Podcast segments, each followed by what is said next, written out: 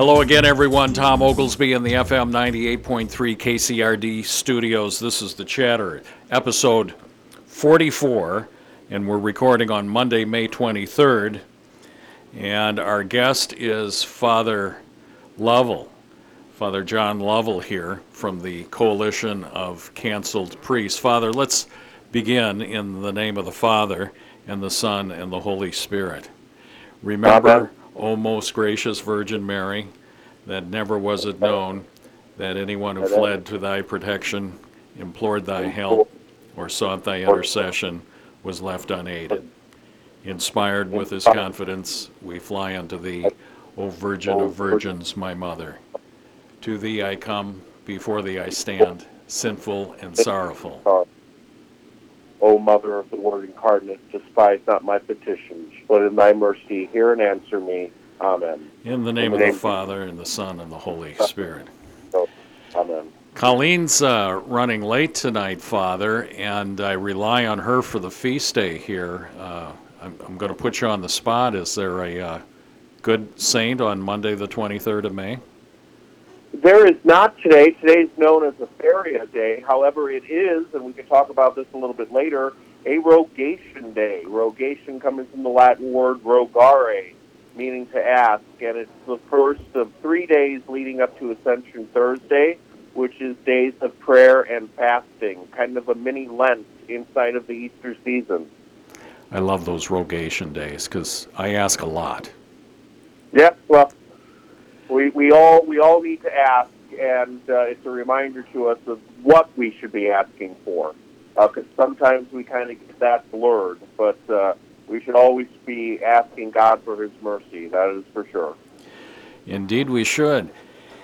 We've got a lot to talk about here tonight, Father. You've got an event coming up here in uh, just about 30 days. We've got the retreat house over in Indiana to get an update and um, find out what's going on with canceled priests uh, along the way.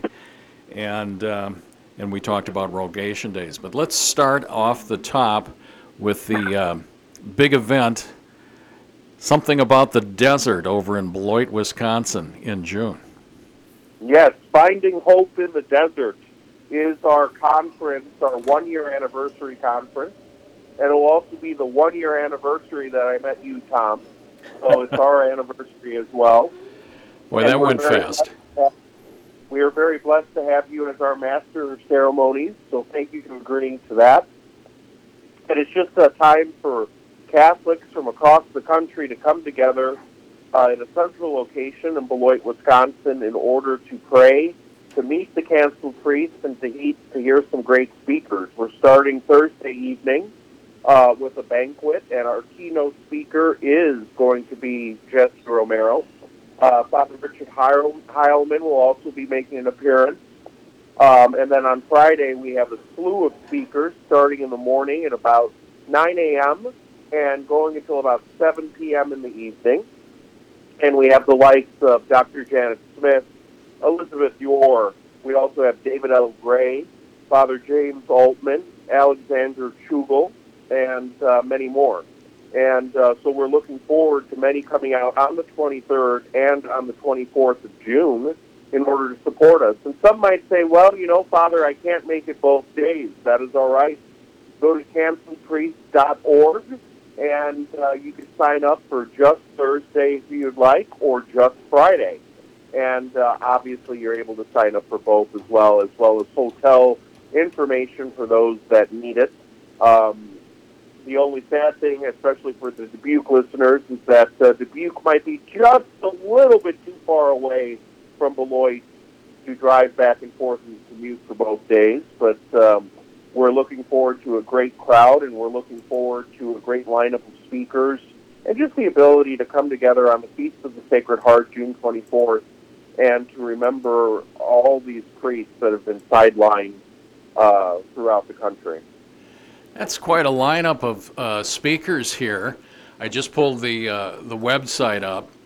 Uh, Father Altman, most everyone um, knows Father James Altman, but uh, you mentioned uh, uh, David Gray. Did did we miss a couple, or are there uh, a couple of uh, speakers that are more fluid at this point?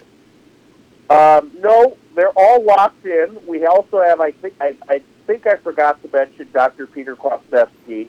Yeah. And uh, I'm sorry, I'm sorry if I did forget to mention him. We also have Raymond D'Souza coming. Um, he was just confirmed last week.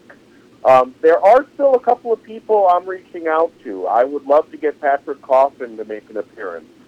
Um, Doug Barry will be there, at least he promises me. He is uh, uh, Father Heilman's right hand man. Um, he won't be speaking, but he will be there at least for the banquet on Thursday. He has an event uh, down in Texas that weekend. Um, but uh, we're we're looking forward. We we're we're actually trying to make sure that we are able to get through all the speakers because we have so many. But this is where I re- rely upon the skills of my master of ceremonies to keep things moving. So You'll you'll all feel like a rented mule by the time you're done here.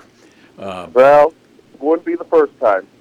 so I'm I'm just going down the uh, website here. Father James Altman. Uh, I don't think you mentioned Michael Hichborn. Is he still on the on the docket? He is. Thank you for reminding me. I've been having a senior moment. Do not get old, Tom. It is not fun. So uh, Michael Hichborn from Lepanto Institute. David L. Gray is the American Catholic theologian.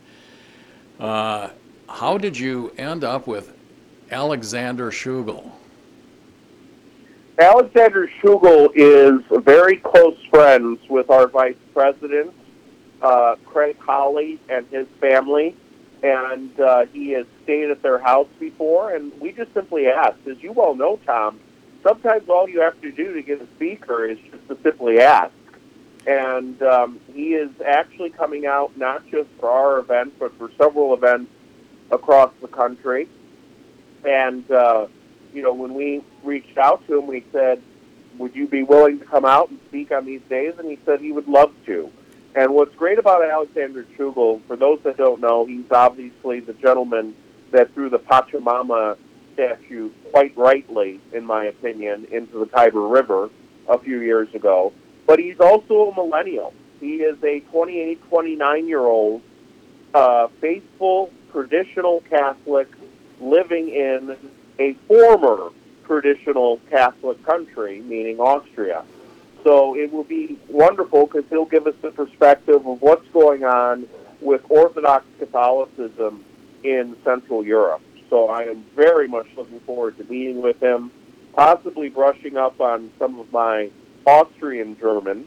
And uh, also, I'm hoping he'll bring some very good Austrian beer for us to share. Hey, I'm in. I'm in. So Alexander Tschugguel in there. We we breezed by um, David L. Gray. Now uh, we're familiar with him with his um, online media, Saint Dominic Media. What else should we know about uh, David L. Gray? David L. Gray is a convert from Freemasonry, and he has dedicated his life to teaching fellow Catholics the errors of Freemasonry and why Catholics must avoid it. Um, many Catholics today don't realize that you are actually will be excommunicated, as we say, latae sententiae, meaning automatically, if if as a Catholic you join a Freemasonry lodge. It is a secret society that was founded in order to destroy the church. A lot of people today think it is just simply a social club, like so many, similar to the Knights of Columbus. And in some places it is just that, but still, the church has always condemned secret societies, especially Freemasonry. And David O. Gray goes into great detail of why we must avoid that. Uh, he's just an excellent speaker and a wonderful friend to the coalition. So we've got Father Altman, Michael Hichborn. We just talked about David L. Gray, Alexander Tschugguel, and then uh, a couple of heavy hitters here. Dr. Peter Kwasniewski. I think I've got that right. And uh, so. Jesse Romero here. Let's talk about Dr. Kwasniewski. Uh, I just picked up a box of his uh, new book on obedience. I don't know if you've had a chance to uh, get through that. I know you've been busy with the planning. Yeah, I had the great fortune of being at the Catholic Identity Conference last October, where he gave the talk that the book is based on, and it's more of a booklet. Yeah. Uh, it's yeah. only about 100 pages, and I was honored a few weeks after that event. Um, he actually reached out to me. I was actually in the midst of COVID, and uh, he asked me to write a blurb for it, so I was able to read a copy of it before it came out. And it's an excellent little book. Um, it, it really warms the hearts of canceled priests because, Tom, as you know, a lot of times people just assume that a canceled priest is someone who's being disobedient to his bishop. And in reality, Dr. Kwasniewski, being an excellent Thomist, that is a student of St. Thomas Aquinas, the official theology of the Catholic Church, uh, he goes into detail about what true obedience is. And I highly recommend that. Dr. Peter will be selling True Obedience at our event and signing copies. But a great little book for both clergy and laity to have. And in my opinion, an easy read uh, coming from a theologian. As you well know, Tom, sometimes the theologians are not always easy to read. Well, And, uh, I, I read. It is a quick read, Father. I read it. Uh, it only took me uh, two or three nights of uh, interrupted uh, reading. What I like about his style is he uh, he gives you the Thomistic language, if you will, uh, but then he he uh, draws it back and re-explains it. He brings it down to our level, and uh, it is a quick read. I think you'll like it. Yes, I think anyone um, reading Dr. Kwasniewski's book will be uh, thoroughly enjoying that. He is an excellent writer, and I- I, don't know how he finds the time. I don't He's know. Constantly coming out with new information and new articles. Yeah. I'll tell you what, Father, we've got half a box of his books here. If, uh, if the listeners would like it, so we're recording here on Monday, the 23rd of May, and this is going to be the 23rd and 4th of June. So we've got 30 days. If somebody, uh, if some bodies would like copies of the book to read ahead of time, we've got them here at the station go on to kcrd-fm.org and uh, send us an email. Uh, there, there's a uh, slot to uh, talk to us. And uh, we'll get you a copy of the book. You could read it ahead of time, and I'm sure Doctor would uh, autograph it, sign it over at the event here. Uh, that, that, We're hoping for a big turnout from Dubuque. So, Yeah, yeah. So let's move from Dr. Kwasniewski over to uh, Jesse Romero, who is uh, live Monday through Friday here on FM 98.3 KCRD. That, that's the 2 o'clock in the afternoon time slot, Father. Uh, Jesse and, and uh, Terry Barber. And uh, let's give some background on Jesse Romero for those not familiar with him. so Jesse is a former law enforcement officer from California. He's retired, uh, moved to Arizona, as all good Californians do, uh, in order to avoid the insanity of California, and he's dedicated his life to proclaiming the message of Jesus Christ. Um, he is a traditional Catholic, but he reaches out basically to all spectrums of what I like to call the Catholic right. And uh, he's just a very intense, loving speaker that just captivates uh, your soul when he's speaking. I, I could listen to him all day. Uh, in fact, I would love if uh, Jesse and his wife Anita would adopt me and uh, take me in as their private chaplain at their home. Um, I could listen to Jesse speak all day. He's a wonderful man. He's he's quite a guy, and it's going to be quite a show here. So um, I've scrolled to the bottom of the homepage of the event. Uh, where did you get these three women, Liz Yore, Stella Moore, and Dr. Janet Smith, to balance out here? Let's talk about Liz. Well, Elizabeth Yore is an attorney. Uh, she used to be Oprah Winfrey's attorney, and she uh, she runs what's now called Yore Children. And she was with us from the beginning. She was our master of ceremonies at our Lombard event one Sure, year ago. yeah. We launched the coalition. Um, she is always a very good friend to the coalition and to me personally. Uh, we speak almost every day um, on a wide variety of topics. She's just a very knowledgeable person, not only about the law, but what's going on in the church. And similar to Jesse, she has a very far reach when it comes to Catholics. A lot of people respect her and and and seek out her opinion and her knowledge. Uh, I think specifically of LifeSite News, where she has her own podcast show, as with John Henry Weston, and then also Steve Bannon, and everyone knows Steve Bannon. Right, right. Yeah, Liz gives a uh, straight shot there. Uh, I'm not familiar with Stella Moore's body of work here. Fill me in, would you please? Okay, Stella Moore, who now works for LifeSite News, she is also a volunteer. She runs our social media website. She spoke at our September event, and I encourage you, Tom, and all the listeners of KCRD to go to our website, canceledpriest.org, and while you're signing up for the event in June, look up Stella Moore's talk that she gave in September. She's 20 years old. She went to Loyola University and did a four-year bachelor's program in three years. And uh, she just recently graduated, and uh, she she's just a stellar, stellar speaker at the age of 20.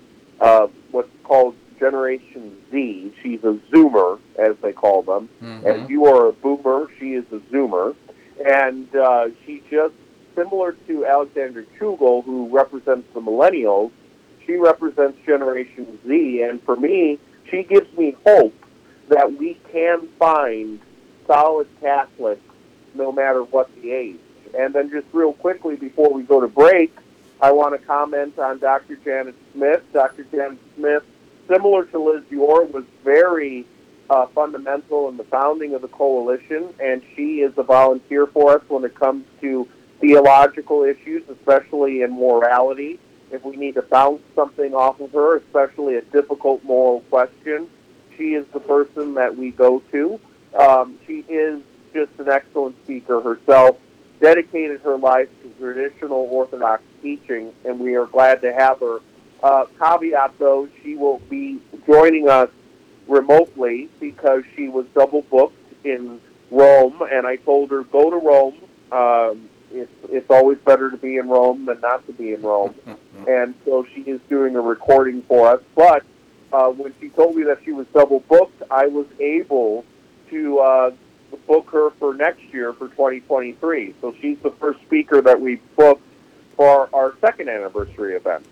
Our guest is Father John Lovell. This is Monday, May 23rd. We're recording the 44th episode of the of the chatter here, and we're going to be back and talk about uh, not only the the event coming up here in June, but we've got more lined up. Don't go away. We've got to talk about the uh, uh, Indiana property and what's going on with bishops and politicians on the chatter.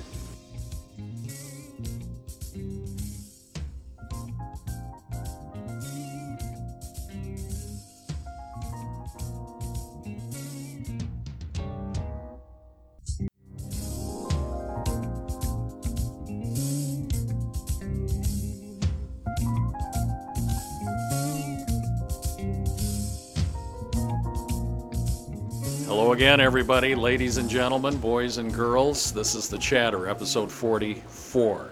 Father James, Father James Altman. No, it's Father John Lovell. We were just talking about Father James Altman here, and Colleen still hasn't uh, uh, gotten over here yet. She's running late with uh, Mary's Inn, so we'll have to see if she makes an appearance, Father.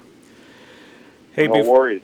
let's get into this here. Um, couple of things. We talked about rogation days. We talked about Ascension uh, Thursday, and uh, you know, you uh, you're stealing my thunder because I've been a proponent of restoring Catholic culture, and I think one of the most devastating, destroying um, acts known to Catholic culture is the moving of the high holy days, the feast days, to the nearest Sunday, and not getting Catholic families into church.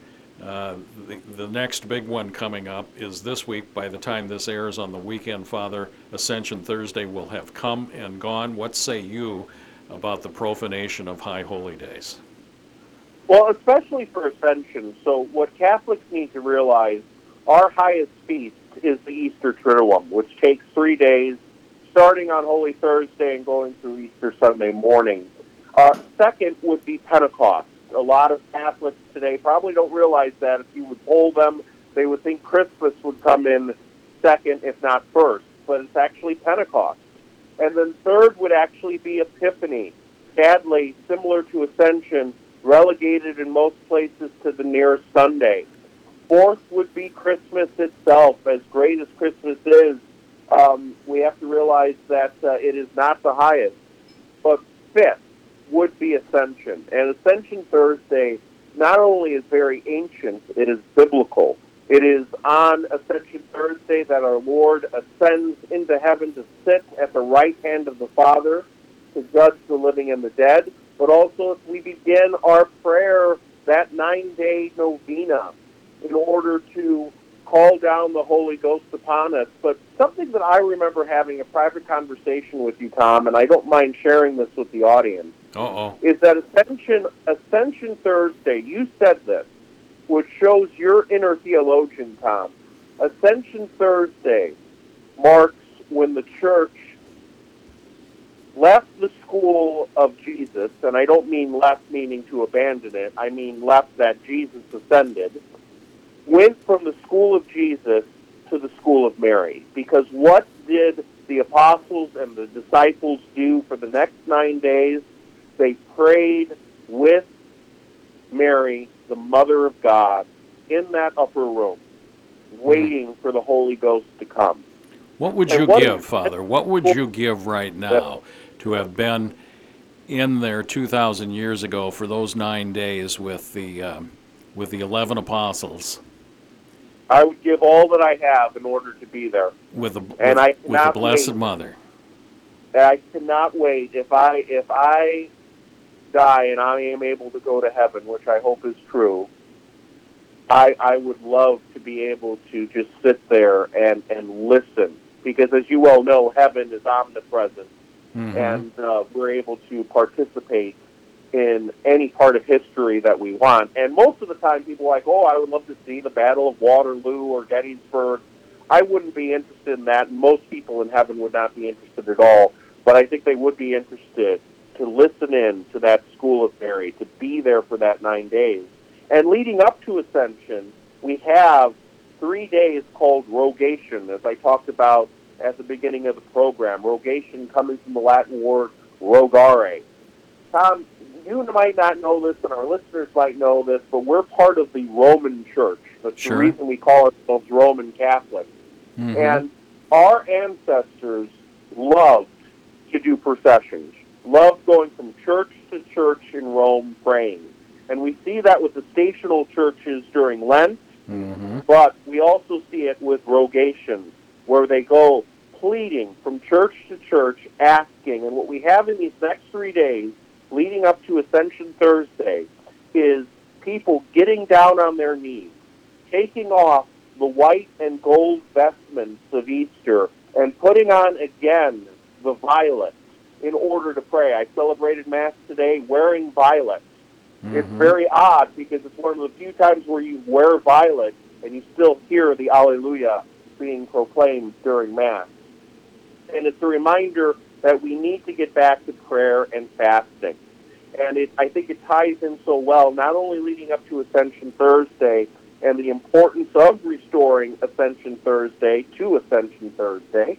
Sorry if that sounds like a tongue twister, but it's a reminder of what's going on right now in the world with what Archbishop Cordileone has done with the Speaker of the House, Nancy Pelosi. Would you like to fill everyone in, Tom, on what happened? Well, let's let's let's hold on uh, to that here because we're going to get to uh, Archbishop Cordileone, but I think we're uh, leaving a couple of loose ends here. One, With- with respect to Ascension Thursday and the nine days to uh, Pentecost, isn't that the first recorded historical novena? It is. It very much is. And the greatest of all the novenas is the novena to the Holy Ghost, to the Holy Spirit. And people have to get back into that habit. Friday after the Ascension, all the way up to uh, the vigil of Pentecost that Saturday of dedicating themselves again to that school of Mary and praying praying for the gifts of the Holy Spirit to come down upon them. That we all receive that baptism, but at times leaves us because of our sins. Sure. And I don't know about you, Tom, but I certainly could use those gifts of the Holy Spirit. Well, I don't know what we'd do if the uh, tongue of fire came down and then parted and, and uh, landed on you and on me, but um, I'd like to go there. I'd like to go there. Yeah. Here's the here's the other thought, and uh, I'm going to ask you to be gentle on this part of it, Father. Here, but what do good Catholic families do in the contemporary uh, structure of the church where they would like to observe Ascension Thursday, but not only, well, you talked about the High Holy Day, Easter, but Pentecost, that's always on a, on a Sunday. But Epiphany, Christmas follows. You've got the birth of, uh, of our, our, Our Lady. You've got the Immaculate Conception of Our Lady. So that, just a number of these high holy days. But their parish, their diocese is going to move that feast day anyway to Sunday. What can families do on their own to begin the restoration of the high holy days? Well, first and foremost is always remember whether you go to a traditional Latin Mass or you go to Sordo, that in the general calendar of the Roman Church, Ascension is still on Thursday. It is wrong to say, which you see sometimes in church bulletins, Ascension Sunday. Okay, that's not biblical. If you count So, in the Acts of the Apostles, you can clearly tell that Ascension happened on a Thursday. Mhm. We remember we still follow the Roman calendar, the same calendar that they were using 2,000 years ago, a seven-day, 365-day-a-year calendar. And so it's always a reminder for families what they can do if they cannot make it to a traditional Latin Mass for Ascension Thursday, okay, is to observe it in the family when it comes to the mysteries of the Rosary. All right? Glorious mystery number two is Ascension Thursday. To say the prayers of the divine office, which now are so easily accessible for Catholic families that you can just download them uh, online. It's very easy to do. Whether the traditional breviary or the uh, liturgy of the hours, it's just so easy to download and to pray those psalms for Ascension Thursday. And what I always like to say too is, in a respectful way, petition your bishop to restore Ascension to Thursday. Mhm. All right. Right now in the United States, only Nebraska, Pennsylvania, and New York and New England, the states of New England, observe Ascension Thursday on Thursday, and we need to get back to that.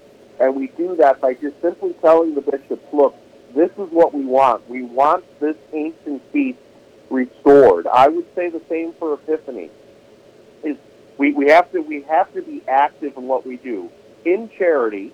And you know, you touch upon something, Tom, that, that is very much at the core of the Coalition for Canceled Priests, is that we just can't simply be passive and wait for something to happen. Okay, we have to. This might sound corny, but we need to be the change. We need to bring about that change in a positive, fruitful, charitable way. Sure, sure.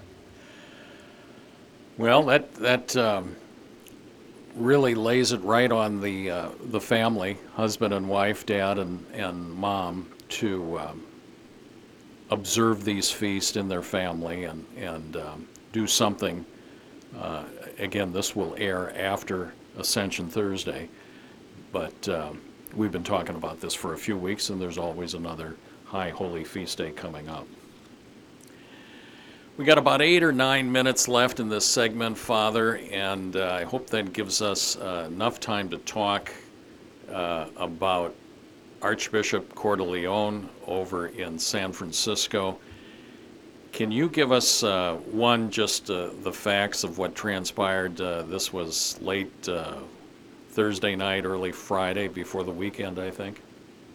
Yeah, and just to fill everybody in, a few weeks ago it was leaked that more than likely the Supreme Court was going to overturn Roe versus Wade. And I don't want to get into why that happened, a lot of that, but what was clear is, is that many of the Democratic uh, politicians, Nancy Pelosi uh, being chief among them, started coming out even more in support of Roe versus Wade and a women's rights.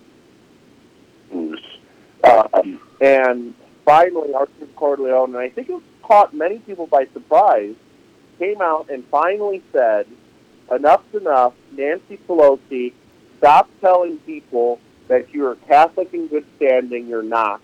And I, as your Archbishop, because Nancy Pelosi is the Congresswoman for one of the districts of San Francisco, is uh, he told her, do not present yourself to you will not be given union in the Archdiocese of San Francisco. And to his credit, the Bishop of Santa Rosa, which is where Nancy Pelosi has her weekend home in Napa Valley, came out and said that he would also abide by that ruling, saying that telling the priests of the Diocese of Santa Rosa, do not give Nancy Pelosi communion if she presents herself. So kudos to Bishop Vasa, kudos to Archbishop Cordileone, and about a dozen bishops across the country that have come out in support of that. Sadly, it's only a dozen so far.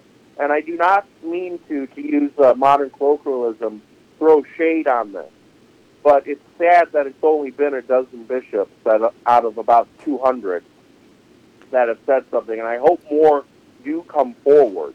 And so not not to sound pessimistic, but one could argue uh, to simply say it's about time. This should have been done years ago. And uh, kudos to Archbishop Cordileone for finally having the courage to step forward and saying enough's enough I hope we're going to start seeing this with many more bishops across the country, including the Bishop of Delaware, um, who is Joe Biden's uh, bishop as well. Let's let's uh, just replay uh, some of what you talked about as the leak came from the Supreme Court.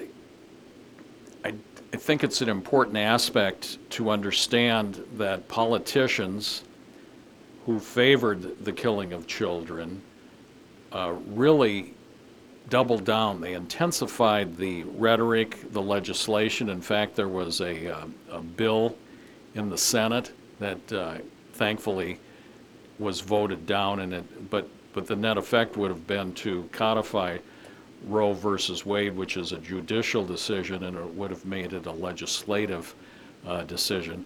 Had it gone to the House uh, with the uh, party majority it would have likely um, been approved in the House, and um, given the current administration, it would have uh, likely been signed here. So uh, Archbishop Cordileone um, moved quickly with respect to that. In some view, not quite so quickly as given the last 50 years of what's going on here, but uh, do you, do you see a trend here, Father? And, uh, and you mentioned uh, two things. One, I'd like to see what, what's your trend, what's, what's your trajectory line on this? And then sp- let's speak about the executive in the White House and um, the significant number of, of uh, legislatures, legislators in the House and the Senate who refer to themselves as Catholic. Go ahead. Well, I, I would just simply say this, speaking of the rhetoric, and it started a few years ago, especially in New York, when the former governor, Cuomo, who also claims to be a practicing Catholic, basically said that uh, New York State was going celebrate abortion. And what you saw from so called pro choice politicians is no longer was it, you know, legal, safe, but rare. It was, we are going to come out and celebrate this. That, you know, it is a very good thing that a woman gets pregnant and then kills her child, and that that should be celebrated. So the language, there was a shift, all right, because they sensed that they had the majority of Americans, which they don't, in my opinion, uh, to come out and basically say, we're now going to celebrate this. This is not just about legal, safe, and rare. This is about we should celebrate this, and it's become, sadly, their sacrament. Okay? Yes, yes. And Eucharist is our sacrament. It has now become their sacrament to the point where they're rejoicing so much over this, and it's quite sick. It, it would be as if the South, 150 years ago, was getting up and celebrating how great slavery is. All right, and it's that was not just a matter of them defending slavery. It was they were coming out and saying how great it is and how we should enslave more human beings. Right. You know that that that is a similar analogy, and we have to move away from that and realize that there is something very sick about that. And when it comes to politicians, whether in the executive branch or the legislative branch, that are calling themselves Catholic, you cannot call yourself Catholic and advocate for the killing of innocent children. Period. We've got 60 seconds left in this segment, Father. Um, Nancy Pelosi is high profile. She's Speaker of the House, I think, is uh, third in line to the um, uh, presidency. A lot of other representatives in the House. Um, I, there, there's there's numerous uh, Catholic senators in the United States Senate, and uh, you talked about the uh, executive uh, in the in the White House, and I think his diocese, his his home state is is uh, Delaware. We want to talk about that aspect of this here, Father, on the other side of the break. You're listening to the chatter. This is is episode 44. Our guest is Father John Lovell, and we're going to be talking about more contemporary issues in the church right after these announcements.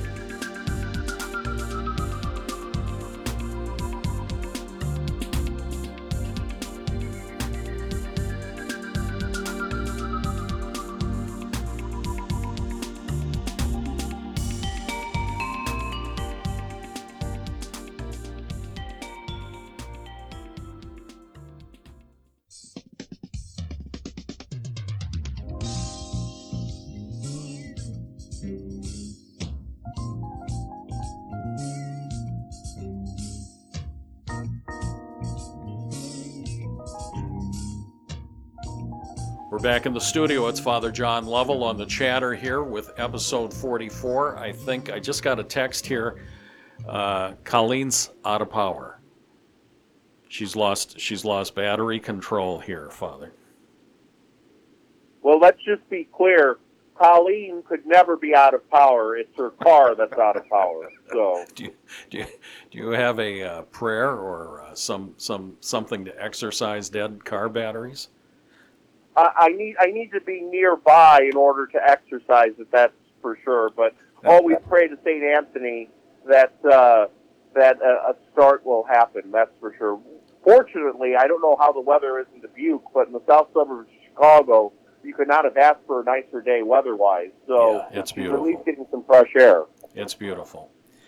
All right, Father, we're talking about um, Archbishop Cordileone uh, and his his um, public statement about a public official who has been uh, doubling down uh, and and ramping up everything as it relates to the killing of uh, of children. Um, let's talk about this issue, and I've got two or three issues, so I'm going to ask you to go quickly at this, hit it hard the the uh, press here doesn't quite understand uh, Archbishop Cordileone's action. They call it uncharitable. They call it weaponizing uh, the Eucharist. Why is all of those concepts wrong? Well, it's interesting because it is weaponizing the Eucharist, but it's not the Archbishop that's weaponizing it. It is Nancy Pelosi. It is Joe Biden. It is any pro choice politician. And I don't care what party they're a part of. Any pro choice politician that makes a public stand for something as egregious as abortion, and not just abortion, but anything as egregious as abortion, they are weaponizing the Eucharist, okay? And they should not be doing that because why do we call it communion? It is to say that we are in communion with not only the saints of heaven, the souls in purgatory, and our fellow Catholics here on earth, but we're saying that we are in communion and that we believe everything that the church teaches in the deposit of faith. St. So Paul. when you do not actually believe that, you've taken yourself out of communion, hence the term excommunication. Yeah. St. Paul uh, talks about uh, becoming sick, that, that some of us are, are uh, taking the Eucharist when not in a state of grace and it's causing uh, all sorts of uh, illness. I want to say that's in Corinthians. You'd know better than I, but the point not where it is, but speak speak to the charity of Paul's statement wherever it is in the Testament.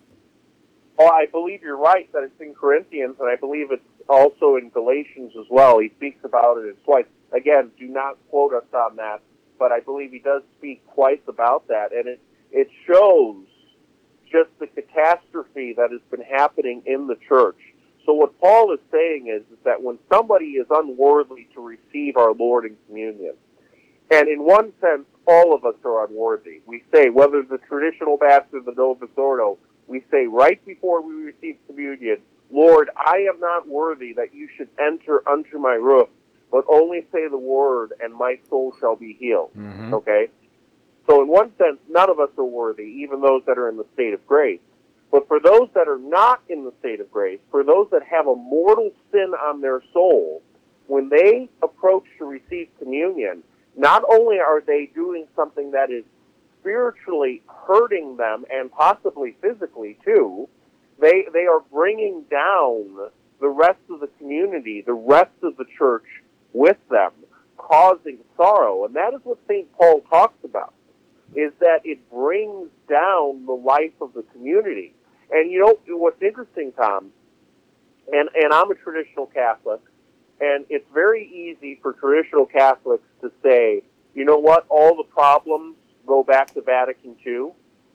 And I think that's a little too simplistic. One, I think the problems were well before Vatican II. Oh yeah. Okay. Oh yeah. But if you start looking in this country at the collapse of Catholicism, not it, it's not just Vatican II that it all started to happen. It, it was 1972 with the passing of Roe versus Wade Sure. and the general acceptance that this is okay. It's a woman's right to kill her baby. And what have you seen? You've seen the body of Christ in this country slowly but surely deteriorating. Whether it's the Archdiocese of Dubuque, the Archdiocese of Chicago, or anywhere across the country, you've seen the effects of what is happening because sin has been allowed to prosper in the midst of Christ's community and the church. Okay, let's take a different spin on that here, Father, because there's a lot of people that are reaching out. They've talked to us, they've sent us notes, but they'll say this is a private this is a private matter. It's it's a woman and her doctor and her family's choice. But isn't there something deeper here that when a nation legalizes or looks the other way uh, or otherwise rules judicially, doesn't these private sins become the sin of a nation? Absolutely. Absolutely it does. And, you know, what I always like to say is that when you're killing another human being, what's private about that? Is it private when somebody goes into a school and shoots up the school? Of course not. Is it private when somebody gets attacked on the streets of Chicago and killed every weekend in the dozens, if not uh, hundreds? Of course not, okay? There's nothing private about abortion, okay? What it comes down to is this, is that it is the killing of innocent human life. And that, that blood cries out to heaven for vengeance.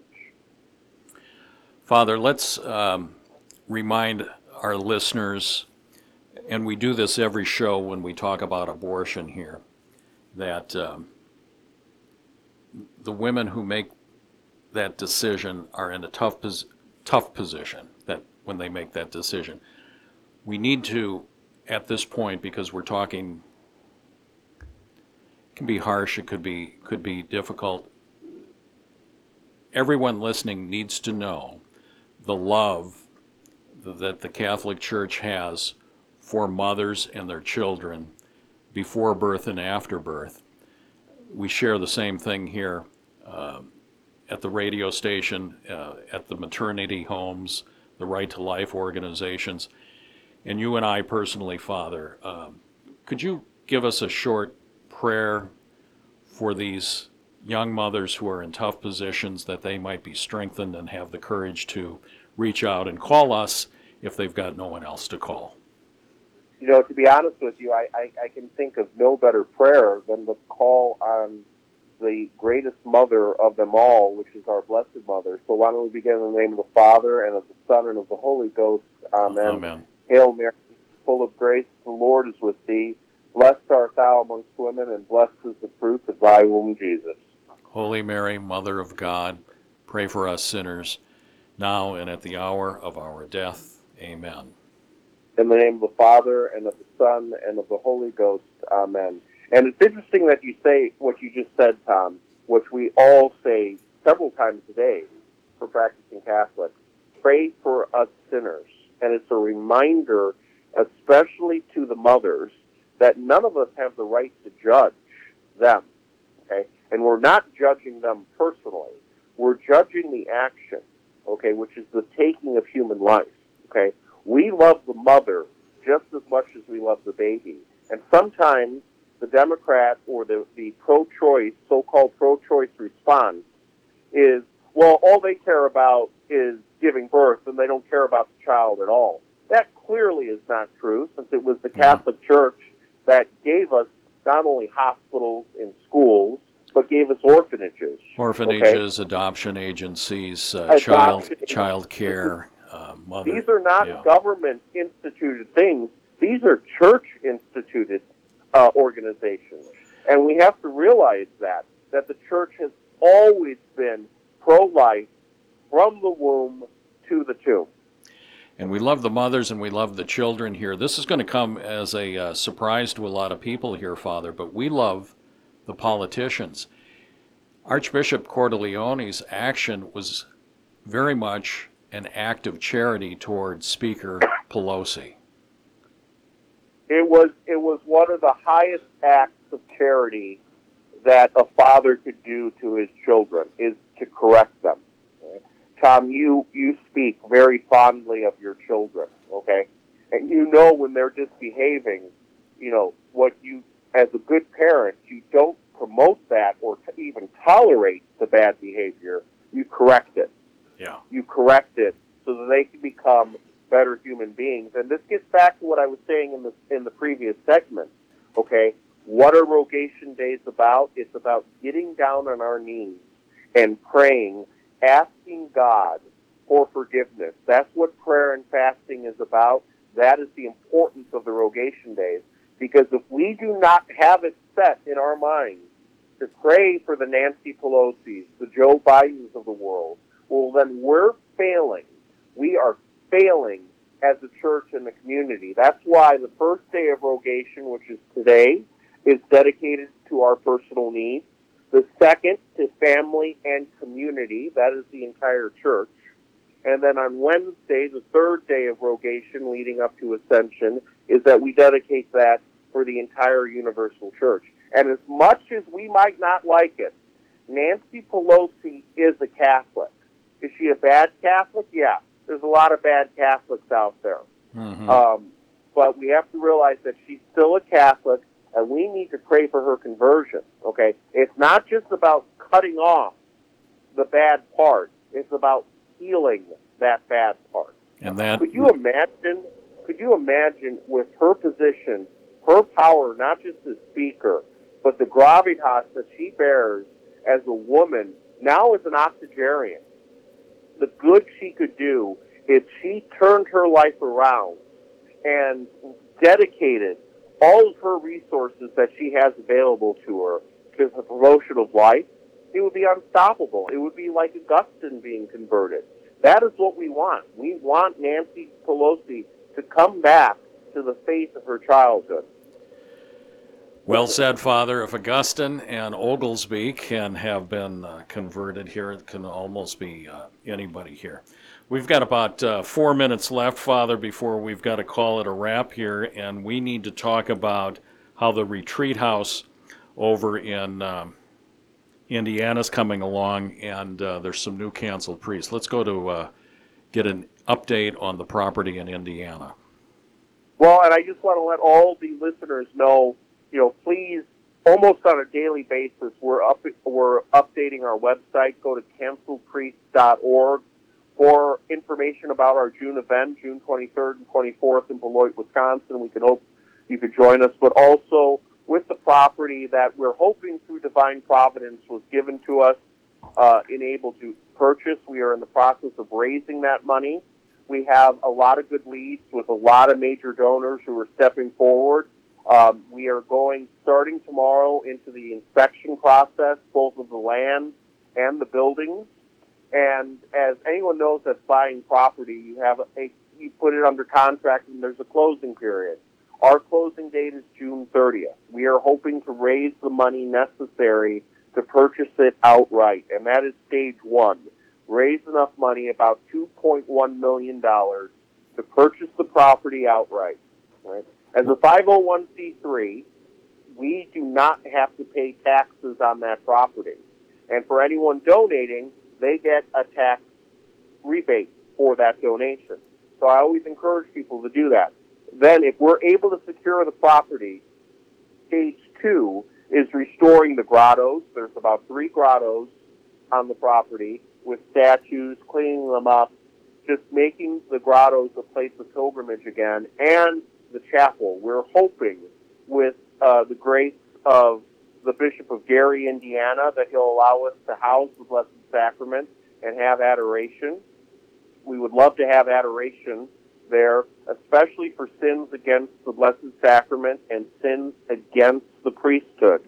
Um, that is what we want to do. And then stage three would be raising money in order to restore the house. It is structurally sound, but it does need a lot of cosmetic work, especially on the inside. They did take everything out of it. We want to make it a place that canceled priests can come to live if they need a place to live, a place for both laity and clergy, clergy being both active and canceled to come and, and do retreats. Um, even if canceled priests do not all live there, it would still be a place that they can make their home base, a place where they can come and get away. Beautiful 61 acres. And so we encourage the faithful to go to canceledpriest.org to learn about more about what you can do uh, with the property and more about our June event and our June conference. So we're talking uh, Clear Lake, Indiana, and um, about 61 Cedar Lake. Cedar Lake. Cedar Lake, Cedar Lake, Indiana, and about 61 acres, Father. 61 acres of lawns, ponds, wetlands, woods, just a beautiful place to walk, a beautiful place to bring your dog uh, to go for walks. My dog certainly loves going there and just romping around in the fields. Fortunately, the current owner, uh, who is a private investor, does allow the grounds to be open for people to uh, take their dogs or to go for a walk. So it, I know many people in Dubuque probably cannot make the drive all the way out to Cedar Lake, Indiana, but for those that are listening to KCRD via the app or online that are in Northwest Indiana, I encourage you to go and visit the property. It is a beautiful piece of ground.